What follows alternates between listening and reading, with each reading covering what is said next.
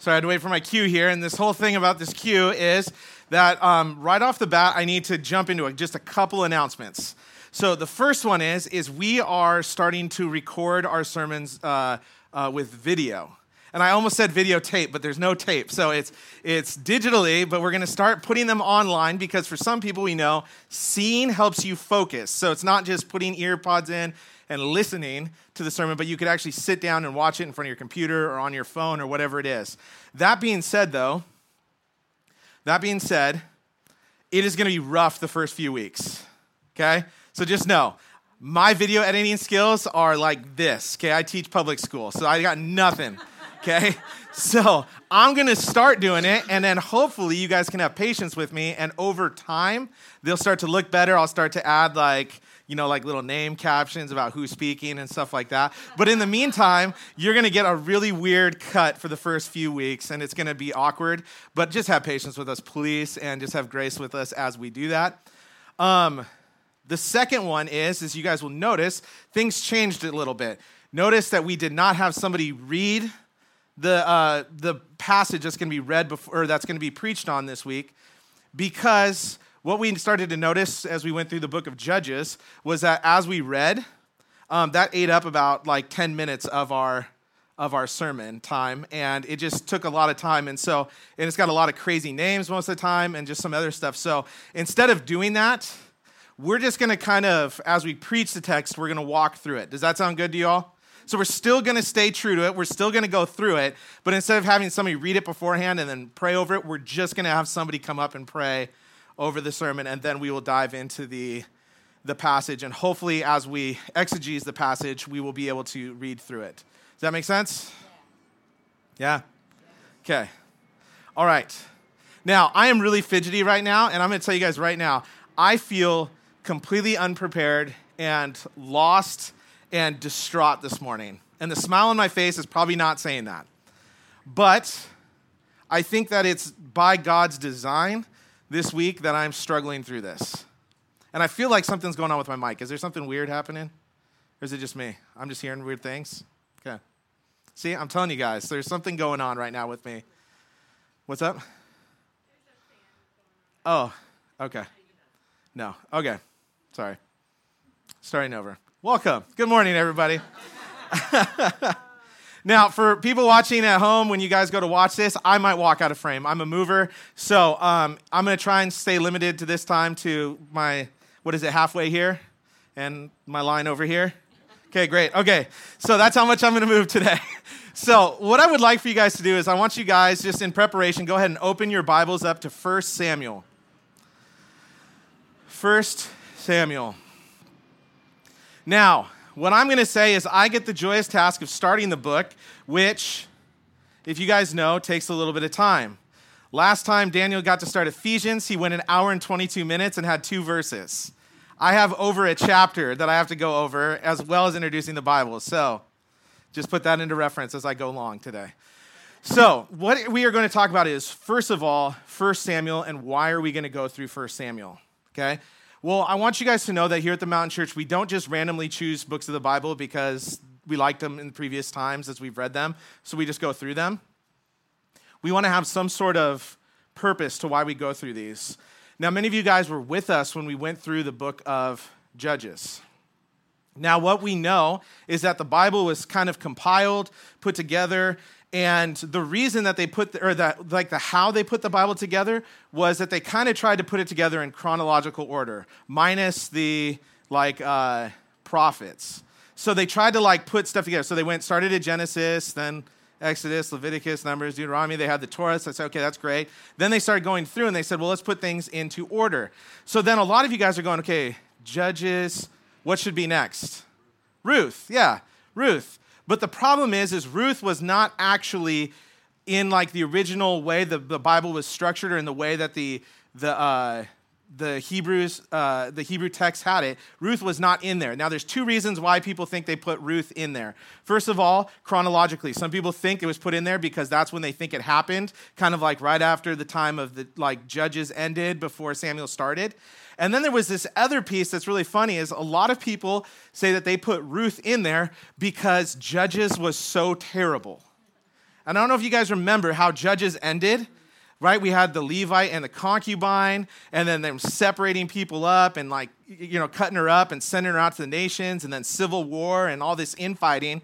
And so when you read the Bible and you were reading Judges, they were like, man, that's depressing. Let's put Ruth in there. Because Ruth has a great story of a redeemer, right? The idea that somebody could come and save and restore. So they put that in there. It just kind of is like a nice breath of fresh air. But what we know is that what we have this set of books that which they call, I believe it's called the former prophets. And it started with Joshua, which we didn't go through. We started with Judges. But then it was moving into this book called Samuel.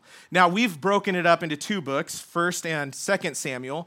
But most things say that it was really just one book.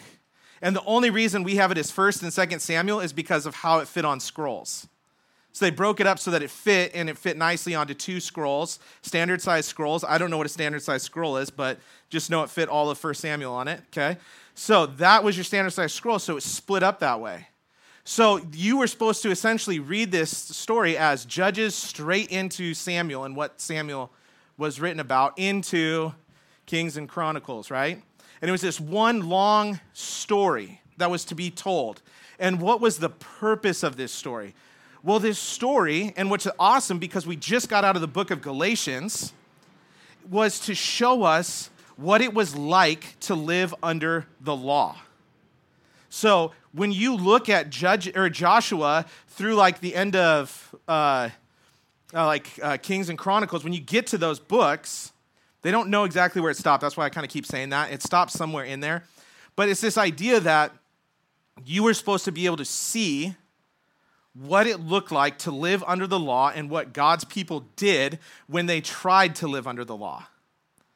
And so we get to see that in Judges when they started living under law because Joshua sent them out. They inherited their lands that they were supposed to inherit. And then we saw in the book of Judges that what happened? Everything just started tanking, going downhill fast. The judges became worse and worse. They judged for less and less time. They just weren't following God's commands. They weren't living the lives that they were called to live. And we see this going downhill. And like I said, it's awesome because we just got out of the book of Galatians, which when we went through it, talked about this idea of you are a slave to the law, right? When you were living under the law, it was a burden. It was an awful thing. And we can see that, and we're supposed to see that in the way that Scripture's pointed out to us. And so that's the entire reason that we want to start jumping into Samuel, and we're going to go through the whole thing. I'm pretty sure, and when I say the whole thing, I mean 1 and 2 Samuel. It's a book, okay? Now, it's going to take us about 3 years to do it, but we're going to get through it because we're going to intermittently put some New Testament in there, the book of John, like Daniel talked about last week, and we're going to be putting some of the minor prophets in there to help us just get a well-rounded idea of what Scripture is.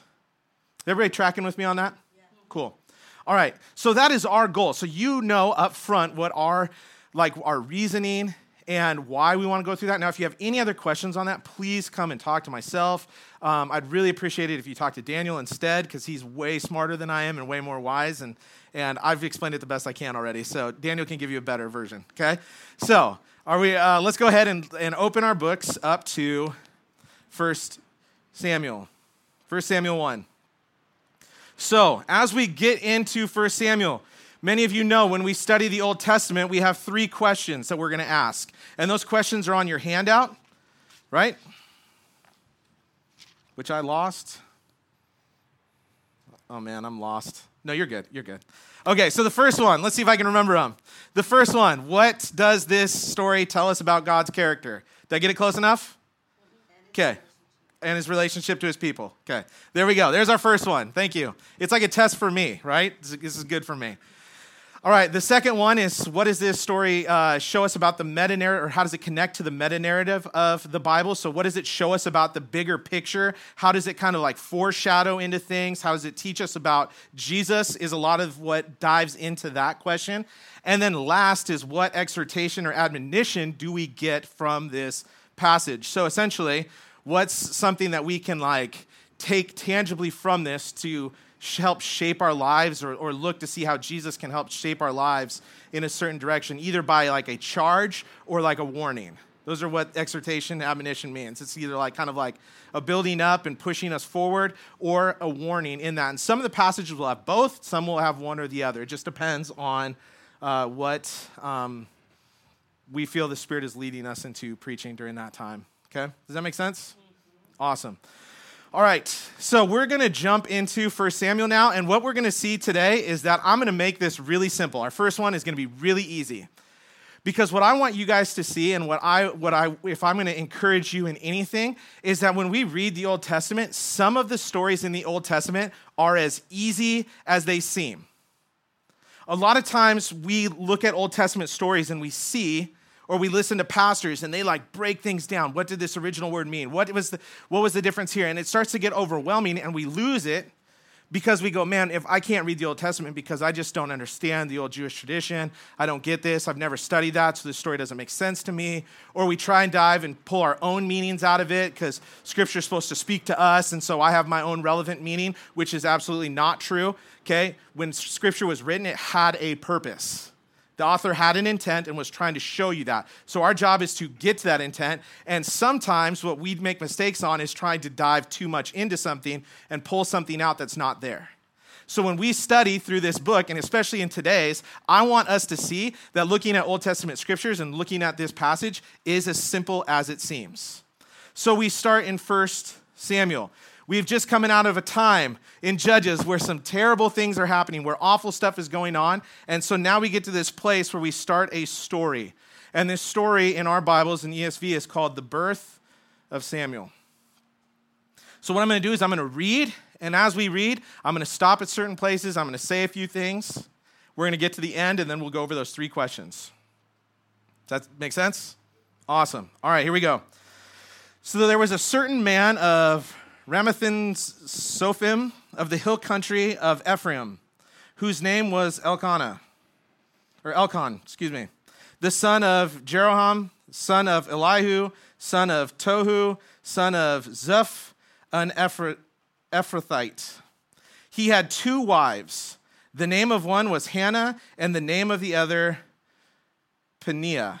And Peninnah had children, but Hannah had no children. So the first thing I'm going to do is I'm going to stop us. Have we seen this theme throughout the Bible so far? We have Abraham, Isaac, Jacob. They all had this idea of like sons and wives without kids. And it's a common theme that comes up in the Bible. And it's important that we understand that and we look for those themes as they come up. So I'm just going to point that out. Just take note of that, right? So now this man used to go up year by year from his city to worship and to sacrifice to the Lord of hosts at Shiloh, where the two sons of Eli, Hophni and Phinehas, were priests of the Lord. On the day when Elkanah, I don't know how to say his name, I'm really sorry guys, sacrifice, he would give portions to Peninnah, his wife, and to all her sons and daughters. But to Hannah he gave a double portion because he loved her, though the Lord had closed her womb. Important to notice here. What do we notice? That we have a man that has two wives, right? Yeah, two wives. One has kids and he gives her her portions. One does not have kids and he gives her what? Double portions. That's a big deal. He gave her double portions, okay? And then it says that he loved her, so we know that he loved her. It's not like she was this outcast wife, right? That this was the wife that he loved. But we see a very important phrase here, though the Lord had closed her womb. So notice, what are they doing? They are giving credit to God. They're giving credit to the Lord for closing her womb. This is something that the Lord chose to do, okay? So just hold on to that. That's important for us to remember. So it went on year by year. As often as she went up to the house of the Lord, she used to provoke her. Therefore, Hannah wept and would not eat. And Elkanah, her husband, said to her, Hannah, why do you weep?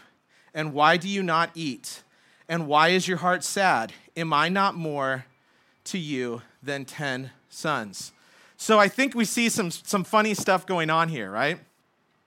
You have this lady who has no children. She's being harassed by the other wife. She's being taunted by the other wife. And so she goes out and she cries. She won't eat. She weeps. And what is the husband's response? Hey, aren't I enough? And we see right there, I think that it's important for us to see that the husband is not responding in the right way, okay? Not because he's being, like, not nice to her, but he's essentially putting her worth in him. And he's trying to point her to that. Hey, your worth is in me, and I love you a lot. I'm giving you double portion, so come on. What's the big deal? And she sees something very different. Now, I also want to point out to us one of the reasons that stories like this are put out to us is so that we know that the Mosaic Law had some things that Moses put in there that were not of, like, God's will and doing. Not saying that he did not, like, allow them to happen, but it was against his will. So the first one that we have here is marriage of two wives. And I don't know if you guys ever notice in the Bible, whenever a guy has more than one wife, does it ever end well? No, it doesn't. So we have to start looking at things. Like I said, it's as easy as it sounds. We look at it and go, more than one wife, terrible, okay? It's bad. It does not work out. So what do we learn from that? Jesus was right when he said you should just have one man, one woman, right?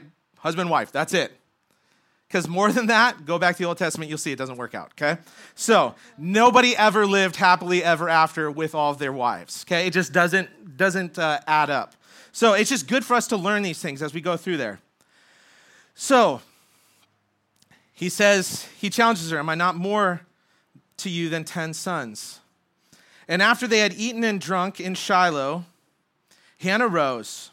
Now Eli the priest was sitting on the seat beside the doorpost of the temple of the Lord. Now, what I like to do is when I read these, I try and picture them. So picture this with me. He's sitting outside this temple. This priest is just kind of relaxed, right? This is not like some sort of like defense position. He's just relaxed, sitting by the door, probably just laid back, right? She was deeply distressed and prayed to the Lord and wept bitterly. And she vowed a vow and said, O Lord of hosts, if you will indeed look on the affliction of your servant and remember me and not forget your servant, but will give to your servant a son, then I will give him to the Lord all the days of his life, and no razor shall touch his head. What does that mean? That's a point back. It doesn't say that it's a Nazarite vow in here, but if we were reading this in the context of Jewish tradition, we would have seen that that's probably what she meant here, that there's a Nazarite vow, so dedicated Lord. We saw that in the book of Judges with Samson. There we go. All right. So as she continued praying before the Lord, Eli observed her mouth. So he's like watching her, right? So you got this guy like laying up against a pole, kind of sitting outside the tent, like watching this lady pray. She's weeping. She's crying bitterly. And he's looking at her mouth. Like, why? Well, Hannah was speaking in her heart, only her lips moved and her voice was not heard. Therefore, Eli took her to be a drunken woman. And Eli said to her, how long will you go on being drunk? Put your wine away from you. Now notice, I think it's important that we see this. Is it just a question? There's no exclamation point here. So Eli, in his mind, there is this woman who is crazy and drunk, and he's just sitting at the post over there at the edge of the temple, and he's just like, come on, how long are you going to be drunk? Why are you doing this? What does this show us? This shows us that this was probably not an uncommon occurrence at the temple. That's a pretty sad thing, isn't it? You have people coming to a place where they want to sacrifice and worship God, and Eli has probably seen drunk people in there before going like, yeah, whatever. It's not that big of a deal. Come to the Lord out of your right frame of mind, whatever. Just how long are you going to do this? Let's get out of here. Come on. It's not that big of a deal. And so Eli kind of has this callousness already. Just this crazy old lady, right? She needs to get out of here. She's bothering me, right? Put your wine away from you. Just go ahead and stop drinking. But then we have Hannah who answers, no, my Lord, I am a woman troubled in spirit, and I have drunk neither wine nor strong drink, but I have been pouring out my soul before the Lord. Do not regard your servant as worthless or as a worthless woman, for all along I have been speaking out of my great anxiety and vexation. So she lays it out there to him. She's like, listen, I'm not drunk, man. No, I'm hurting. I'm in pain. So don't just write me off here. And then Eli answers, "Go in peace, and the God of Israel grant you your petition that you have made to him." And she said, "Let your servant find favor in your eyes." Then the woman went her way and ate, and her face was no longer sad. They rose early in the morning and worshiped before the Lord. Then when they went back to their house at Ramah, and Elkanah knew Hannah, his wife, and the Lord remembered her. And in due time, Hannah conceived and bore a son. She called his name Samuel, for she said, "I have asked for him from the Lord."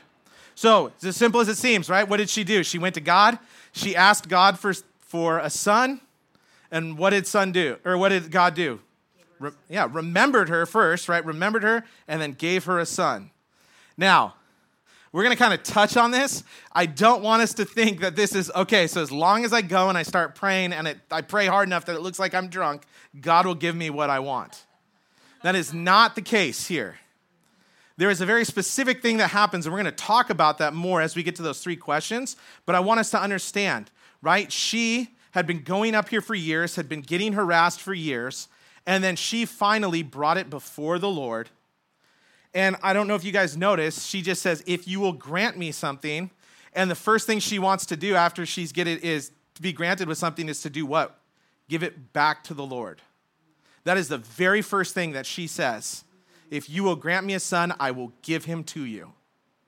That's a big deal, because I don't know about you guys, but my prayers do not look that way most of the time. So it's important that we see that. So now, she's conceived, she bore a son, and his name is Samuel. All right. The man, Elkanah, and all his house went up to offer the Lord the yearly sacrifice and to pay his vow. But Hannah did not go up, for she said to her husband, "As soon as the child is weaned," which means about 3 years, "I will bring him so that he may appear in the presence of the Lord and dwell there forever."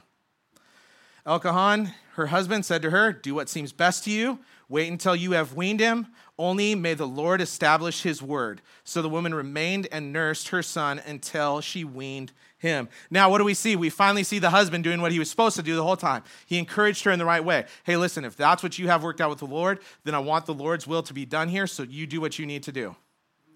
Okay, great.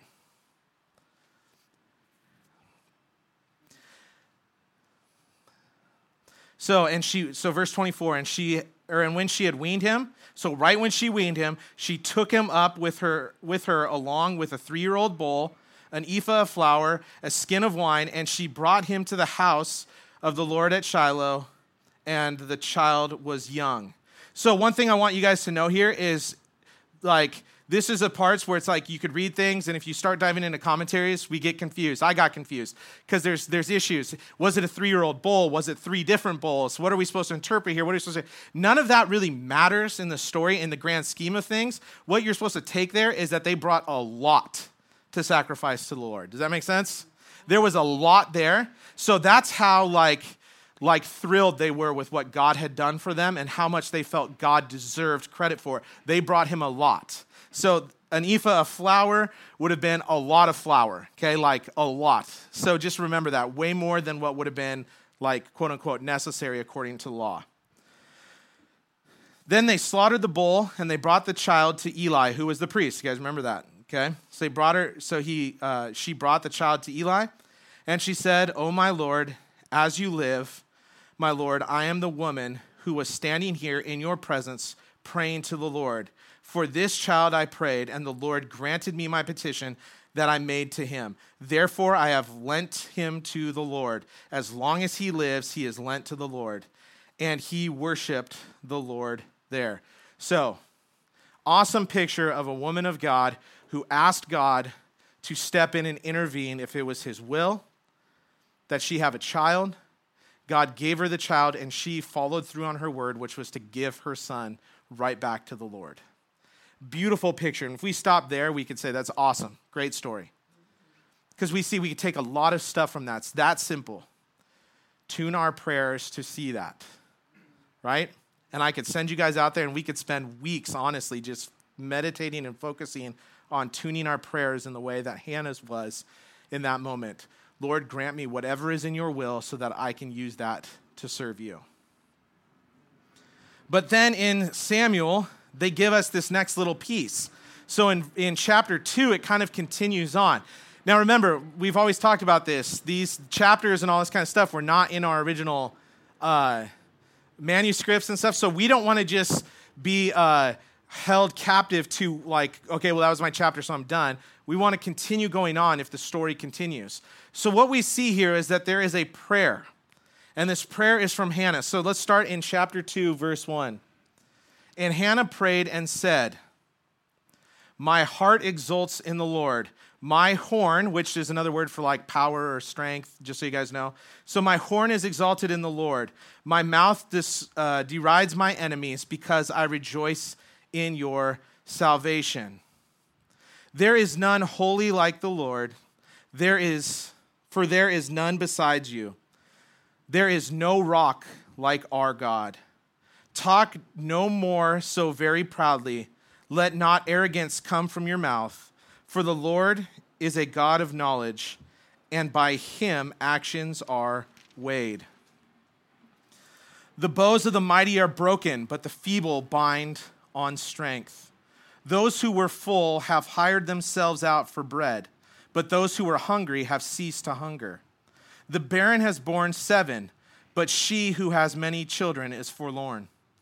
The Lord kills and brings to life. He brings down to Sheol and raises up. The Lord makes poor and makes rich. He brings low and he exalts. He raises up the poor from the dust. He lifts the needy from the ash heap. He makes them sit with princes and inherit a seat of honor.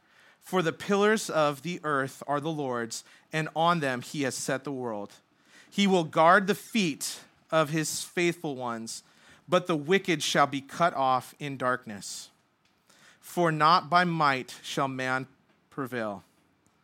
The adversaries of the Lord shall be broken into pieces. Against them he will thunder in heaven. The Lord will judge the ends of the earth. He will give strength to his king and exalt the horn of his anointed."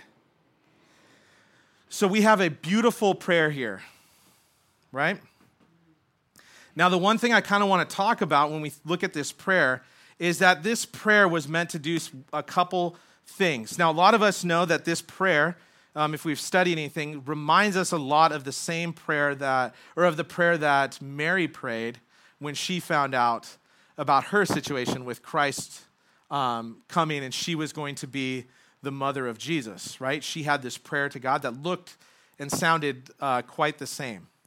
But what we see here is that Hannah prays a lot like Jesus taught us to pray in the New Testament, where the first thing she does is she opens up by explaining who God is and how powerful he is and that there is no one like our God. She makes that very clear. There's no rock like you. There's nobody that has the power that you have. You are not in creation. You are above creation. And it's important for us to see that and understand that when Hannah prays, she is modeling such a great prayer for us. When we start our prayers, do we start them that way? Honoring God for who he is, the holy and set-apart God that is above everything. And then there's this next piece that I love, and I don't know if you guys caught it, but it's kind of this piece of like paradoxes. And if you look back through there, I'll just give you a few moments, just kind of flip back through there. See if you can find some of them, right? She starts explaining things, right? Those who had food, right, are now even more hungry. But those who were hungry are no longer hungry. The strong, their bows break. But the weak, they become strong. She is giving ultimate power to God. She's saying, God, you have the ability to change all circumstances. Why does she go through this? Because she knows. She experienced it firsthand. She knows that God closed her womb, and she gave credit to God for closing her womb. It was because of you. You take away and you give. You took away my ability to have kids. And through your grace, through undeserved reasons, you gave me that ability back, and now I have a kid. You, God, can do whatever you want. And that's her prayer. And she shows us as the readers that this is exactly how she feels, what she believes. So what this does is this makes us jump into our first point here about what does this teach us about God's character and his relationship with his people? I can say it one best way. God is sovereign. Write it down. God is sovereign. Because I know a lot of us know it up like here. We can say it, but I don't think we know it here. God is sovereign. What is sovereign? He is powerful. And when I say powerful, I mean all powerful. There is nothing that he cannot change or control. We learn about that in this story. This story is showing us that God has a purpose, he has timing, and he allows for things to happen when they are supposed to happen.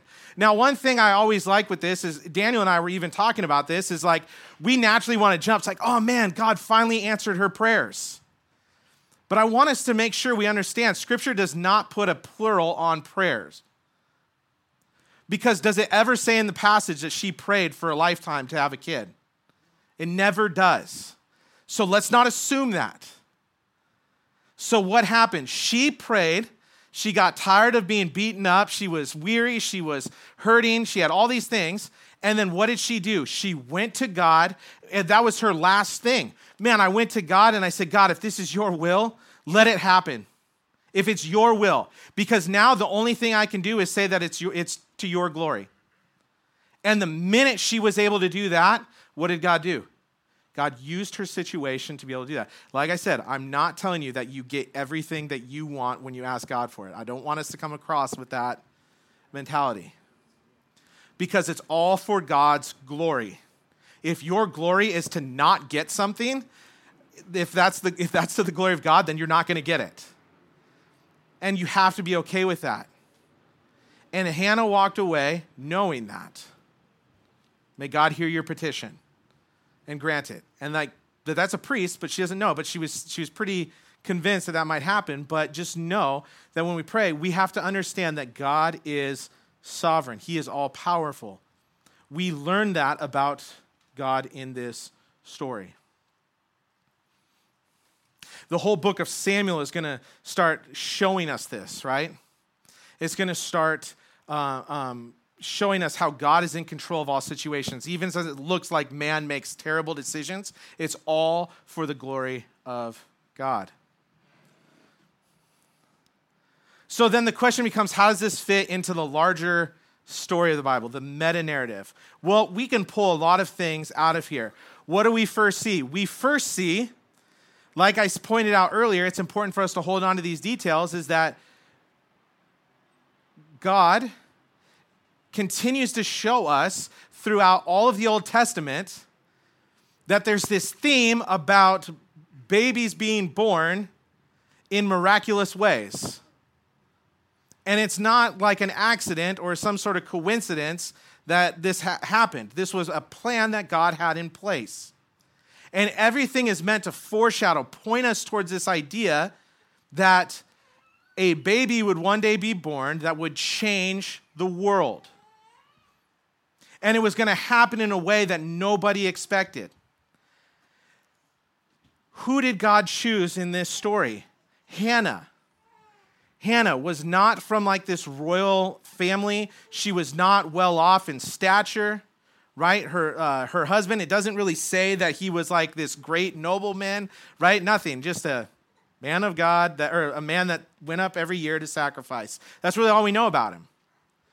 So God chose somebody who was in a tough situation, who was weak, who was humiliated, who was humbled. She had no reason to be proud. We know and we've learned that in this time, if you did not have a son, you did not have a kid, but more or less a son, this was devastating. That was your identity. You essentially, as like a woman, had no like in their realm, like really like viewed it as like your purpose was missing. Okay? And so we have to understand that. Like when you want to talk about being broken and being as low as you could possibly feel, she got it. Right? And so we see that God continues to choose people like this to work out of his sovereignty to show that it's only through his power, his might, to his glory that these situations can change.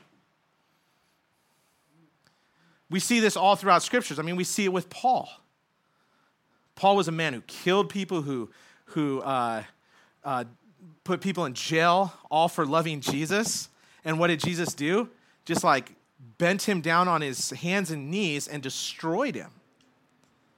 And then built him back up. And the only thing that Paul could say is, it's only to the testament of the glory of God. It's nothing that I did. God did this.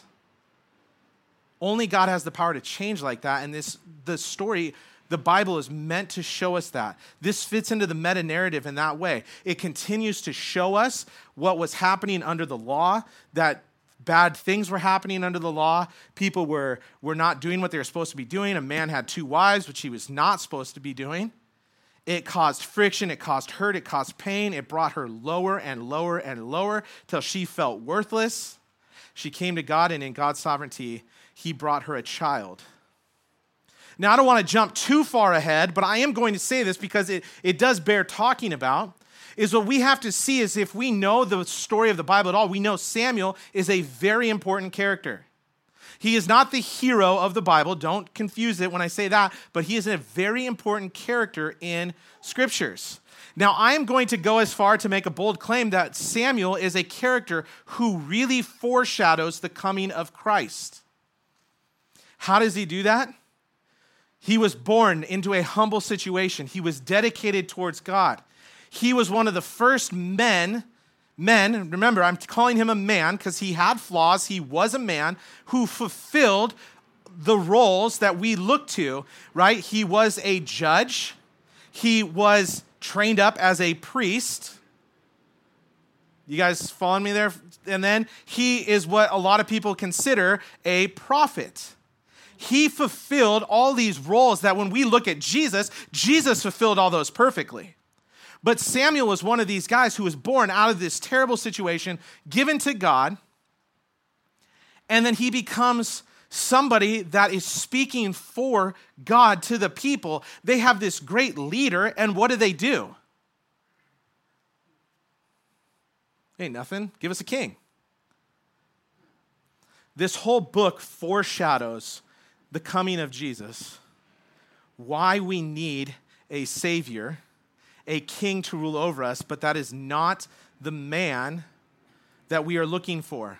This book is another book that shows us in the long line of how people missed Jesus, and we think it's crazy. You guys had Jesus living in your time, and you missed him. Well, it's nothing new. The Israelites overlooked good leaders all the time. God gave them people that were like to set over them, and they just kind of blew that off because it wasn't what they were looking for. We're going to see that over and over again throughout the book of 1 Samuel, 2 Samuel, as we go through. That's how this story and this book fit into the meta-narrative of the scriptures.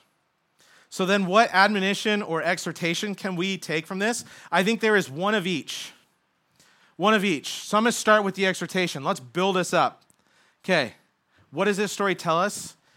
I know in this room that there are people who are going through some tough stuff.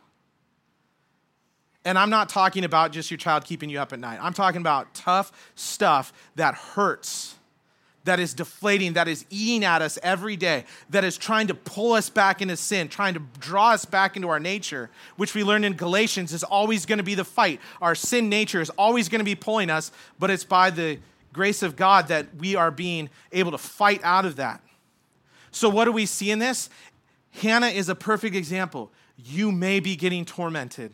There may be tough things in your life. There may be hurts. But what I want us to see is that we have a Savior who died on a cross to carry that burden for you. Whatever you think is hard and whatever you think you've gone through and the hurts that Jesus doesn't know, the man was crucified on a cross, the most torturous of deaths. And not only that death, but he carried the weight of all of our sins.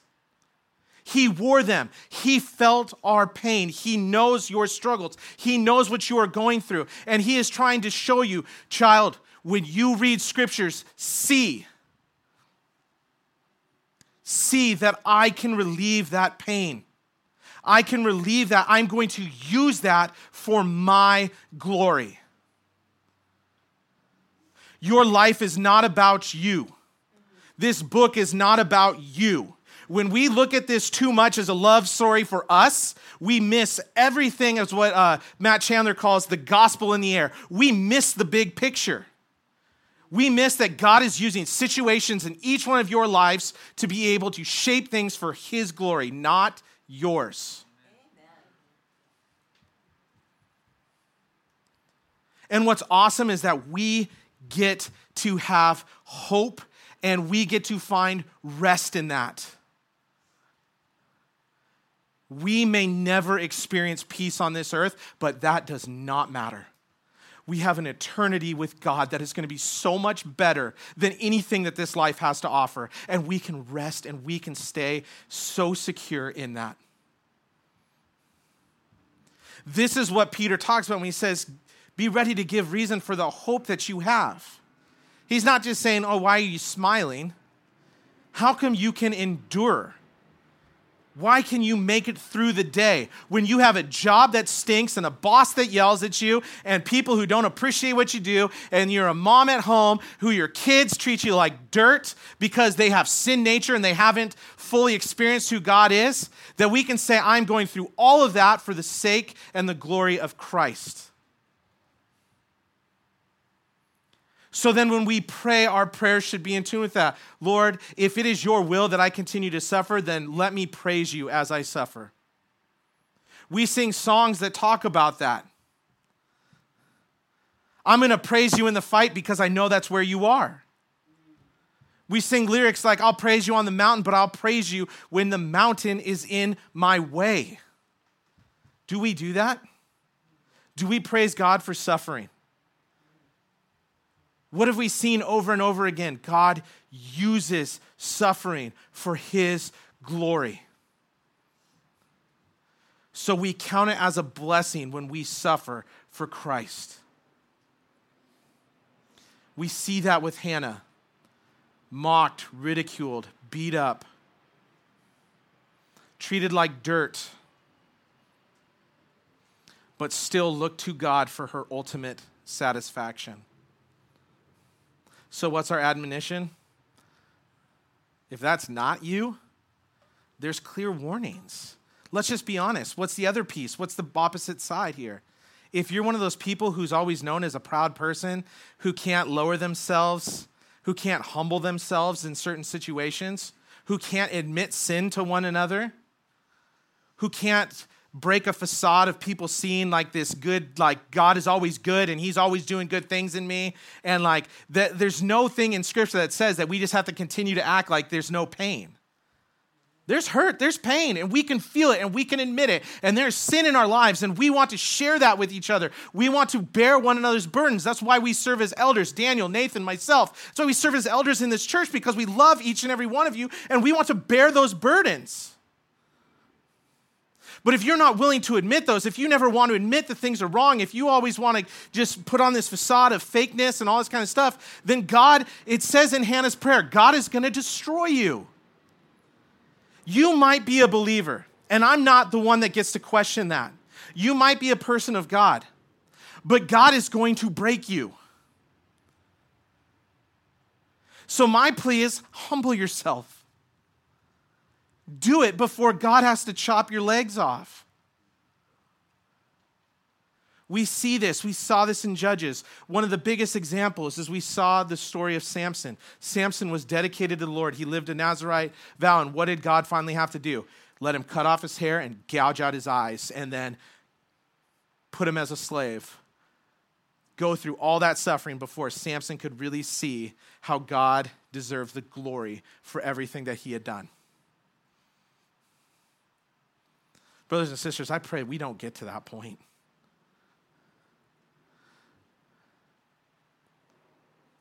We need to come to God with a humbleness that says, God, you are above all things. You are bigger. You are better. This creation is below you. You are not in this creation with us. We don't get to determine things. We don't get to bargain with you. You guys ever seen those movies? God, if you just do this, my life is yours. It's already his. You can't give him something that belongs to him. We need to start living that way, tuning our prayers to that, looking at Hannah's prayer and say, God, you are set apart, you are holy, you are better. There's nobody powerful like you. God, you're going to destroy the weak, you're going to humble them. So please, I don't want to be like that. Humble me, break me. Allow me to see your will so my life can be a life that represents your will and your glory. Put me in situations, Father, ask for it. Put me in situations where I have to suffer so that people can ask me, man, that really sucks. And I get to say, it's not too bad. I have a Savior who died on a cross for me, and if this is what I have to do to bring him glory, then I want to do it. I'm going to tell you right now, guys, I'm terrible at that. I don't often pray for suffering. Hold me accountable. I struggle with this. You guys, I suffer. I fight with my wife. I have terrible dreams that keep me up all night and I don't sleep. You guys are seeing what happens out of that. My heart breaks when I am not giving God the glory that he deserves, when I'm not asking for things to be in tune with his will. And my heart breaks for your lives and your existence and what you guys are doing, your salvation. As I think about that and as we serve this church, and I know Daniel would say the same thing, and I know Nathan would say the same thing. Brothers and sisters, we love you guys, and we want your lives to reflect a life that is honoring of Christ. And sometimes that is good things, and a lot of times that is bad things. But how do we look to God as our ultimate satisfaction to know that it is all for his glory and he is doing something, and it's not always for us to know the outcome? He alone is sovereign, not us. He is the powerful one who gets to choose what happens. He can send down to Sheol or he can raise up. My prayer and our admonition today is that we start treating him like a God who is all powerful, but also rejoice in the idea that there is hope beyond our suffering. We can suffer, we can endure because Jesus did it for us. He fulfilled that. Not our husbands, not our boyfriends, not our wives, not our girlfriends, not our children. None of them can fulfill what Jesus did for us on the cross. Like Hannah, I pray that our prayer is in tune with that. God, be sovereign. Shape my heart to be like yours. Let's pray. Father, we thank you so much for your word. Father, we thank you for your dying work on the cross. You're raising again to defeat sin and death. Father, we are so blessed beyond understanding when we think about the work of your Son. And Father, I thank you for stories in the Bible that remind us that you were sovereign. Father, that remind us that we are not lords of ourselves. We were not meant to be kings of our own lives, of other people's lives. Father, you and you alone stand as the one and only Creator. Father, the only Redeemer. Father, the only person who is worthy of praise and glory. And Father, we pray that as we read these stories, as we see these examples in the Bible, that our hearts are tuned to understand that you are not a God who sits idly by and just waits for things to happen. But Father, that you sent your Son to suffer for us. Father, I think it's so easy for our hearts to be callous to the idea that you died on a cross. Your son died on a cross to wear the weight of our sins. That's mine and everybody here's and everybody in the world's. Father, that you died to wear those sins. And Father, out of that, that gives us hope to live beyond tomorrow. That even if we are going through the toughest times, we can still have hope and we can have joy that goes beyond just a fake smile on our face, but a true joy that is founded in an everlasting peace that comes through you. So, Father, I pray that we tune our hearts to your will. Father, that we see our suffering as a blessing and say, Father, bring it on. Father, we love you and we thank you for who you are. We pray this in your name. Amen.